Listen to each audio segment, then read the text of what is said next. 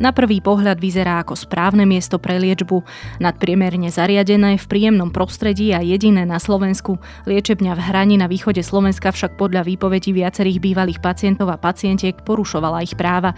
Dnes sa v podcaste na toto miesto vyberieme. Je pondelok 20. júna, meniny majú Valérie a dnes by malo byť jasno až polooblačno, na severe s pribúdajúcimi prehánkami až búrkami a bude aj mimoriadne teplo. Najvyššia denná teplota by mala dosahovať 27 až 33 stupňov. Počúvate Dobré ráno, denný podcast denníka Sme s Nikolou Šulikovou Bajanovou. Čo sa vám vybaví ako prvé, keď sa povie stavba? Neporiadok, prach alebo odpad? Baumit vymyslel suchú betónovú zmes v samorozpustnom obale, ktorú vhodíte do miešačky aj s vrecom, zamiešate a o 4 minúty môžete betónovať. Bez prachu, bez neporiadku, aj bez akéhokoľvek odpadu. Vyskúšajte Baumit All-in Betón pre dom a záhradu. Baumit. Myšlienky s budúcnosťou. Najskôr si vypočujte krátky prehľad správ. Eurokomisia odporúčila kandidatúru Ukrajiny do Európskej únie. S príjímacím procesom bude spojené množstvo reforiem. Kiev by sa mal zamerať napríklad na nedostatky v otázkach právneho štátu či boja s korupciou. Rozhodujúce slovo v udelení kandidátskeho statusu bude mať tohto týždňový summit lídrov členských krajín. Kandidátsky status odporúčila Eurokomisia aj Moldavsku. Gruzínsko sa musí ešte politicky spojiť a navrhnúť jasnú cestu k štruktúrálnej reforme. Ruský plynárenský gigant Gazprom kráti aj dodávky plynu na Slovensko. V piatok to priznal šéf slovenského plynárenského podniku Richard Prokypčák. Ako dodal, stále existuje aj riziko úplného zastavenia dodávok plynu z Ruska, o ktorom sa hovorí už niekoľko týždňov. Súčasné čiastočné obmedzenie však podľa neho SPP neohrozuje. Štátna firma neplánuje obmedziť dodávky plynu pre veľké firmy ani domácnosti. Webové sídlo ministerstva obrany čelilo v noci na piatok rozsiahlemu kybernetickému útoku. Minister obrany Jaroslav Naď informoval, že vďaka zabezpečeniu Centra pre kybernetickú obranu vojenského spravodajstva však útočníci nezískali žiadne dáta. V rukách maďarských vlastníkov s napojením na maďarskú vládu skončil najstarší renesančný kaštiel na Spiši, Turzovský kaštiel v Betlanovciach známy ako Korunky. Ide o firmu Manevi SK so sídlom v Dunajskej strede, ktorej akcie vlastní štátom zriadená nadácia na zachovanie nehnuteľného dedičstva v strednej Európe. Nede o ojedinelý nákup, firma už skúpila viacero pamiatok, najnovšie aj Levočský meštianský dom, ktorý je súčasťou centrálnej zóny zapísanej v UNESCO, či podobnú nehnuteľnosť v Kešmarku. A viac takýchto správ nájdete na Sme.sk alebo v mobilnej aplikácii Denika Sme.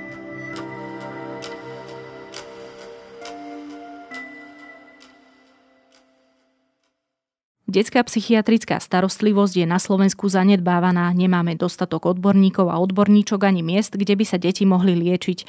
Jediná takáto špecializovaná liečebňa na Slovensku má ku všetkému problematickú povesť. Viacero bývalých pacientov a pacientiek kolegyňa Michaele Žurekovej a Soni Janošovej porozprávalo o tom, čím všetkým si pred rokmi v zariadení prešli.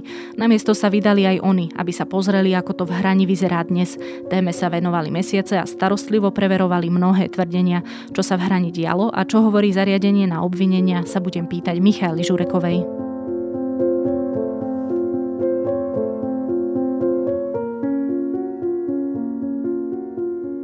My a dnes sa vyberieme do jedinej psychiatrickej liečebne na Slovensku, konkrétne do obce Hraň. Určite je to miesto, dovolím si povedať, ktoré 99% alebo väčšina, drvivá väčšina ľudí, ktorí nás počúvajú, v živote nenavštívila. Takže Opíš nám prosím ťa, ako to tam vyzerá, kde presne sa nachádza, čo ste videli. Hranie obec, ktorá sa nachádza na východe Slovenska, je to v Zemplínskom regióne, nedaleko je Trebišov, ktorý by teda väčšina ľudí mohla poznať. A pre ľudí takto, možno, že ako sme my na západe Slovenska, je to naozaj veľmi ďaleko. Vlastne tá obec sa nachádza zhruba hodinku cesty autom od ukrajinských hraníc. Liečebňa, o ktorej sa rozprávame, sídli v zrekonštruovanom kaštieli, ktorého areál sa nachádza v obklopení lesa práve nad tou spomínanou obcov Hraň. Treba povedať, že k nej nejdu žiadne mestské spoje, takže ľudia sa tam naozaj dostanú buď pešo, čo nejakú chvíľku aj z tej obce trvá, zhruba polhodinková cesta je to, alebo najpraktickejšia cesta je autom, takže nie je to úplne ľahko a priamočiaro dostupné miesto. Ale treba podľa mňa však povedať, že hoci je liečebňa čiastočne izolovaná od okolitého sveta, tak eh, na prvý pohľad naozaj zanecháva dojem také prívetivosti a pokoja, možno že až teda takého relaxačného dojmu. Uh-huh. Niečo skoro až také neštandardné na slovenské zdravotnícke pomery. Áno, presne tak. No a predtým, než začneme s vašimi znepokojivými zisteniami, tak povedzme si nejaké základné údaje o tejto liečebni. Ako si to mám predstaviť? Koľko je tam detí? Aké sú staré? S akými ťažkosťami tam prichádzajú? Koľko ľudí sa o ne stará? Skrátka, čo je to za zariadenie? Toto je naozaj veľmi pestré. Liečebňa, ako udáva aj na svojej stránke, má kapacitu 100 lôžok. Rozdelená je vlastne na 4 oddelenia podľa veku a pohľavia. A hospitalizované sú tam e, deti vo veku od 3 do 18 rokov a ich ťažkosti sú naozaj veľmi rôznorodé. Sú to deti s depresiami, s posttraumatickou stresovou poruchou, deti alebo adolescenti po pokusoch o samovraždu, s poruchami príjmu potravy, deti s autizmom, schizofréniou. Sú tam aj také, ktoré sa seba poškodzujú alebo užívajú návykové látky. Ale čo sme teda zistili podľa slov vedenia tamojších lekárov a lekárov, tak uh, deti, ktoré tam sú, majú najčastejšie najčastejšie práve poruchy správania alebo rôzne emočné poruchy. Čo sa týka personálu, tak e, vieme, že je tam vyše 20 zdravotných sestier, sú tam nejakí ošetrovatelia, myslím, že 3 psychologičky, respektíve psychológovia, 4 až 5 lekárov, ak sa nemýlim. Niektoré lekárky sú vraj na materskej dovolenke, takže nie je to asi úplne že aktuálne číslo v tejto chvíli. Uh-huh.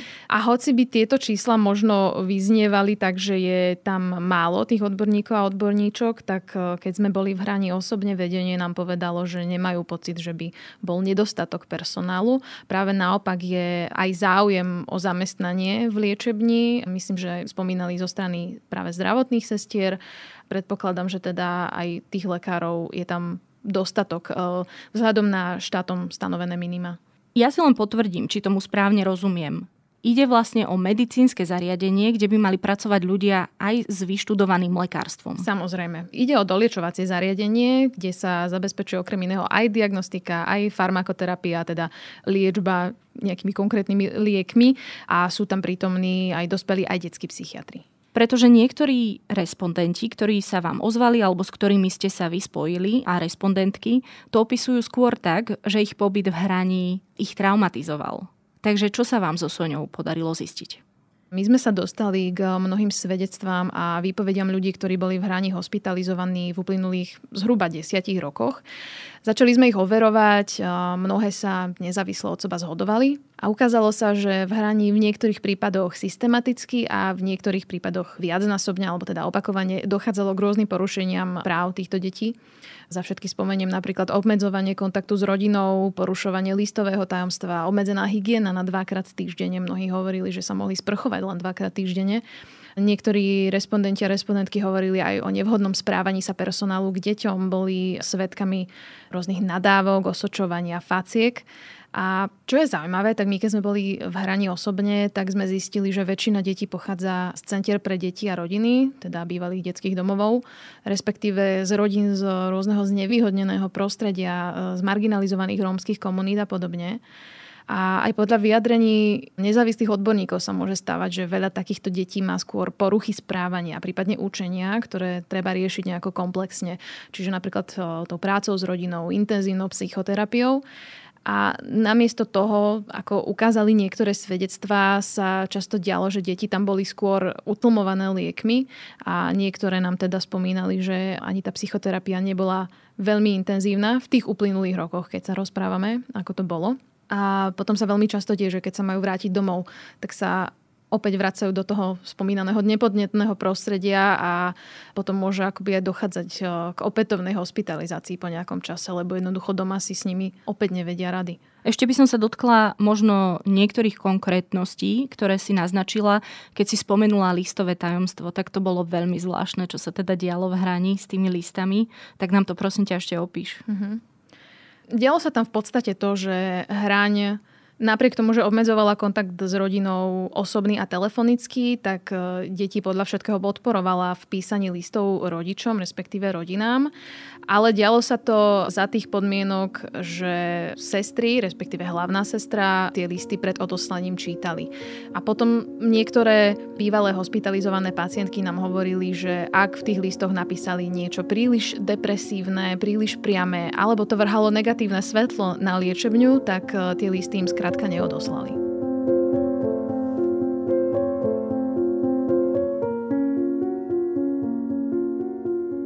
Jeden z problémov, ktorý sa možno naozaj až tak na Slovensku nerieši, je presne aj takéto prehnané púšťanie sa do liekov.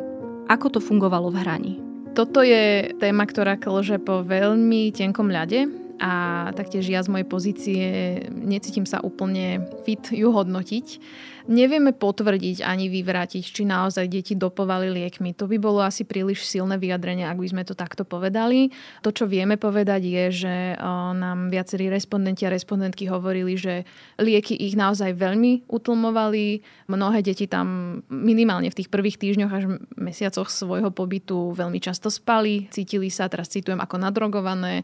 Čo sa týka vyjadrení hrane, tak primárka doktorka Katarína Ackermanová hovorila, že zhruba 90% detí, ktoré tam sú hospitalizované, tak sú na liekoch, ale že postupne sa snažia akoby im tie lieky uberať a, a vysádzať túto farmakoterapeutickú liečbu.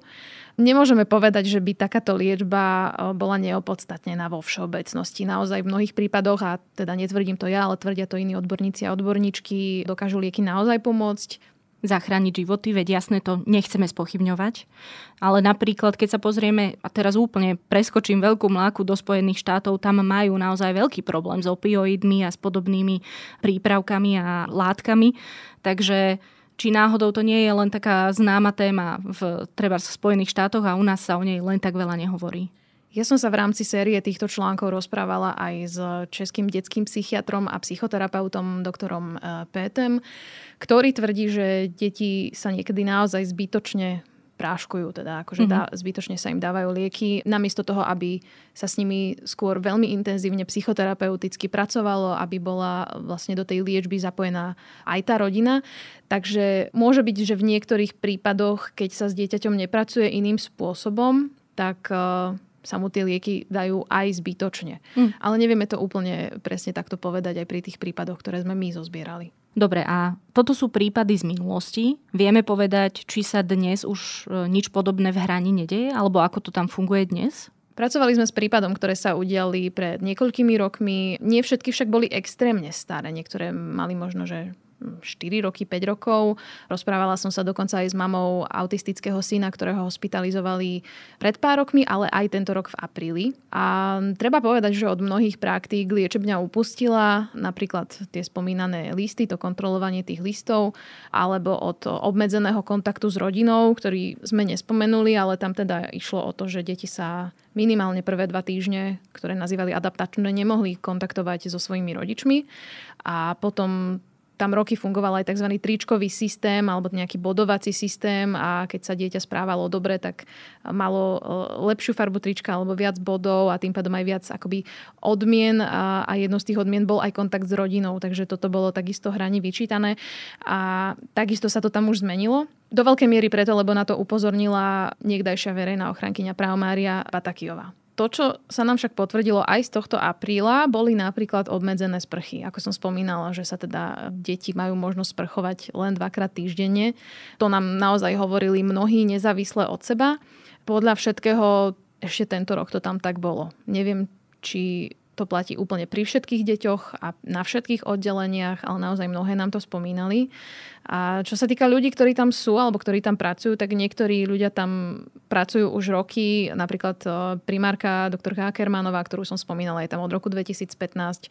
Ale rozprávali sme sa napríklad aj s psychologičkou pani Hodáňovou, ktorá nám povedala, že je tam rok a pol. Takže predpokladám, že nejaká fluktuácia ľudí tam je, ale riaditeľka a primárka sú tam určite už dlhšie obdobie. Ešte, aby sme to odlíšili, tú deliacu čiaru, ktorú si naznačila presne už aj krátko dozadu, Niekedy sú tie obmedzenia, či už na osobnej slobode, alebo možno nejakých takých tých špekulatívnych praktík, ako keď si spomínala to sprchovanie, tak e, lekárky alebo ľudia pracujúci v hrani hovorili, že sa treba s sprchovaním deti vyhýbali terapii. Takže chápem, že niekedy to obmedzenie takýchto všelijakých vecí dáva zmysel.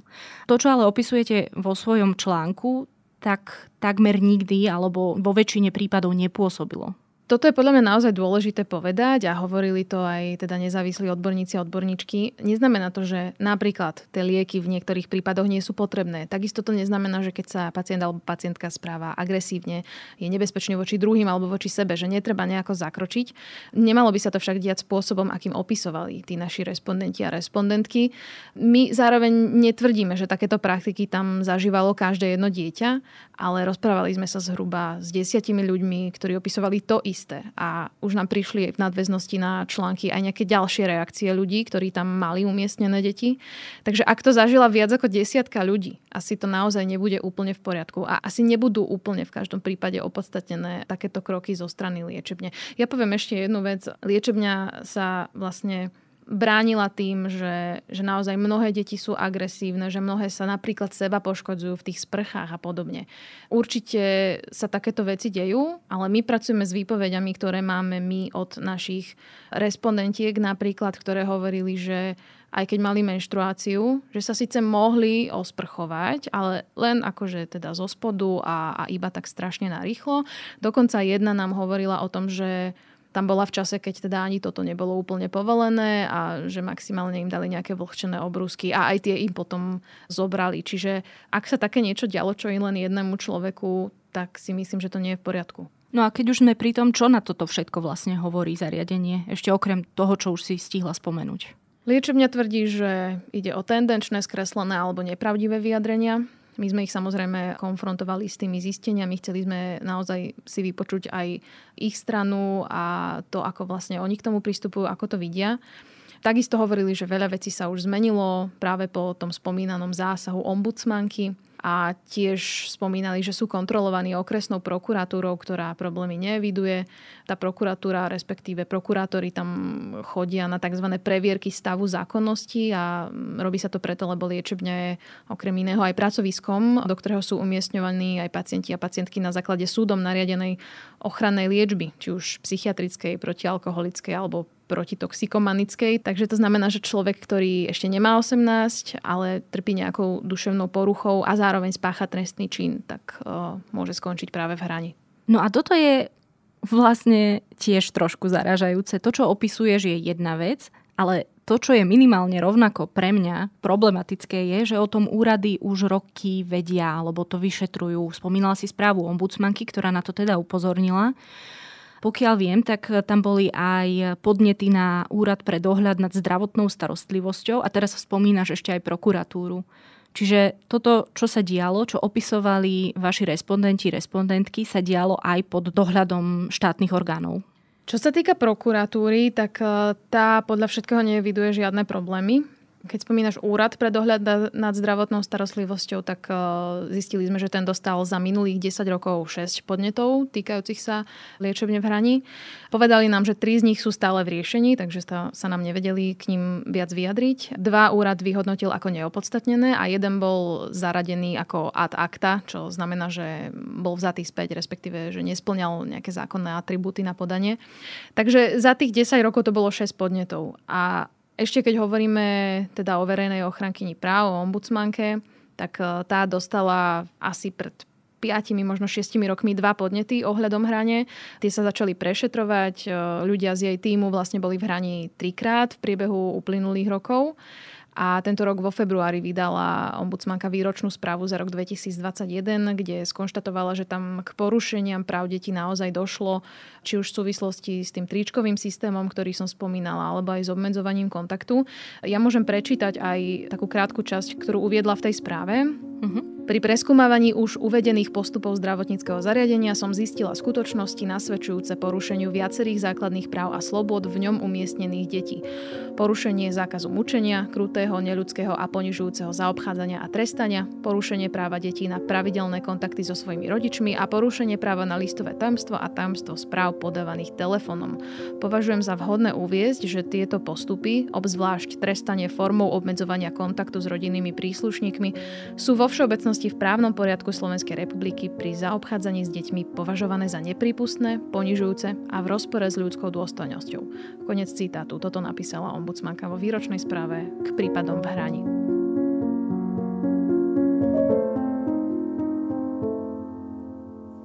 Treba aj povedať, že ak sa napríklad hraň obhajuje, že veď mnohým pacientom a pacientkám pomohli, tak to nejakým spôsobom nezmenšuje tie problémy a trápenie, ktoré spôsobili iným pacientom a pacientkám.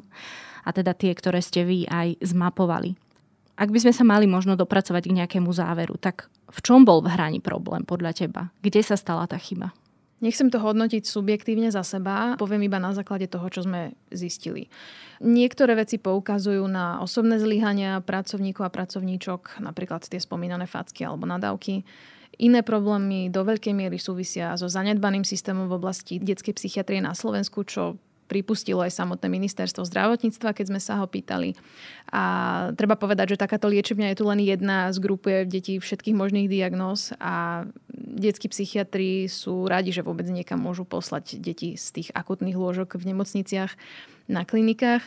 Zároveň, ako som spomínala, aj ten môj rozhovor s detským psychiatrom, doktorom Petem, tak on povedal, že chyba môže byť aj v akomsi zastaranom spôsobe, akým u nás pristupujeme k deťom. Že v rámci Slovenska a Česka je asi nejaká tradícia, nekompetentnosť, že to môže byť aj odpor proti zmenám, syndrom vyhorenia a následná strata empatie konkrétnych pracovníkov. A on teda okrem iného tvrdí aj to, že ten model detských psychiatrických liečební, tak ako ich poznáme dnes a kde sú deti vlastne celé mesiace hospitalizované, čo je prípad aj hrane, tak je podľa neho vraj prežitý a vraj on to tvrdí, že bol od začiatku chybný a že by to chcelo reformy. Ja verím teda, že nielen v Českej republike, aj iné štáty majú tento problém a najmä dnes, keď vlastne vychádza jedna správa za druhou o zhoršujúcom sa stave duševného zdravia detí a tínedžerov. Takže ak by sme sa mali možno z toho poučiť, alebo čo nám vlastne tento príbeh hrane hovorí, tak čo to je? Ten príbeh hrane hovorí o uplynulých približne desiatich rokoch. To je to, čo asi by som chcela zdôrazniť. A určitými zmenami k lepšiemu prešla. To takisto nemôžeme poprieť.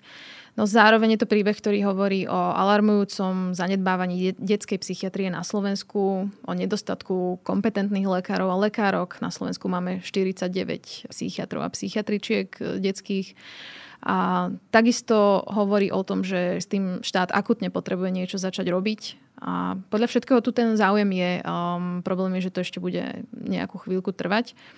Problém je tiež, že na Slovensku neexistujú zariadenia pre autistické deti napríklad, alebo detenčný ústav pre mladistvých, kam by teda bolo možné umiestniť tých mladistvých páchateľov trestných činov s duševnými ochoreniami.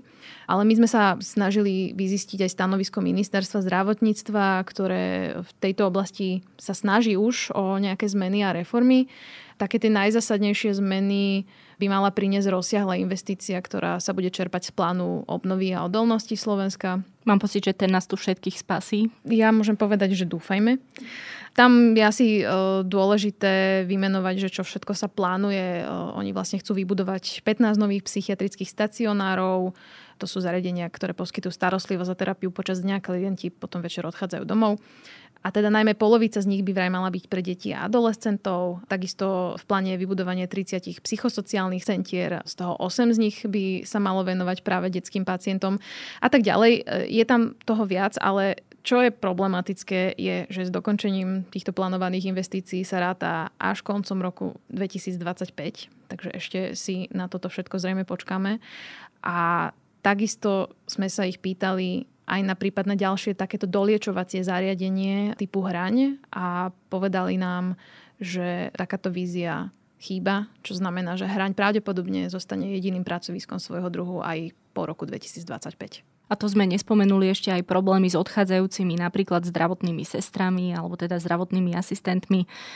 Ja by som chcela na záver povedať už iba jednu vec, že je veľmi obdivuhodné, že sa ľudia teda ozvali, že nabrali tú odvahu a porozprávali vám svoje príbehy, pretože to je tiež veľká súčasť toho riešenia.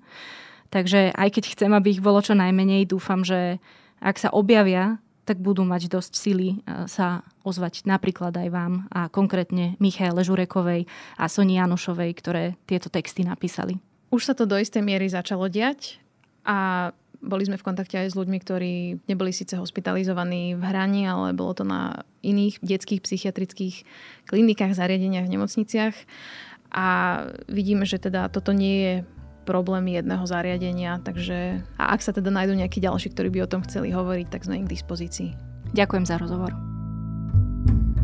Vyraste na cesty štýlovo s modelmi Hyundai i30 v športovej výbave N-Line. Očaria vás dizajnovými prvkami, smart technológiami a špičkovou bezpečnosťou. Objednajte si Hyundai i30 N-Line vo verzii hatchback, kombi alebo fastback do 30. júna a získajte navyše extra bonus a zľavu na príslušenstvo. Presvedčte sa osobne v prevádzkach Autopolis Bratislava na Panónskej, na Boroch alebo na novej prevádzke na Račianskej 155A. Viac na www.autopolis.sk Minúta môže zmeniť všetko. Preto sme pri tom. Sme minúta. Aktuálne spravodajstvo Sme minúta na titulke Sme.sk. Odteraz zadarmo.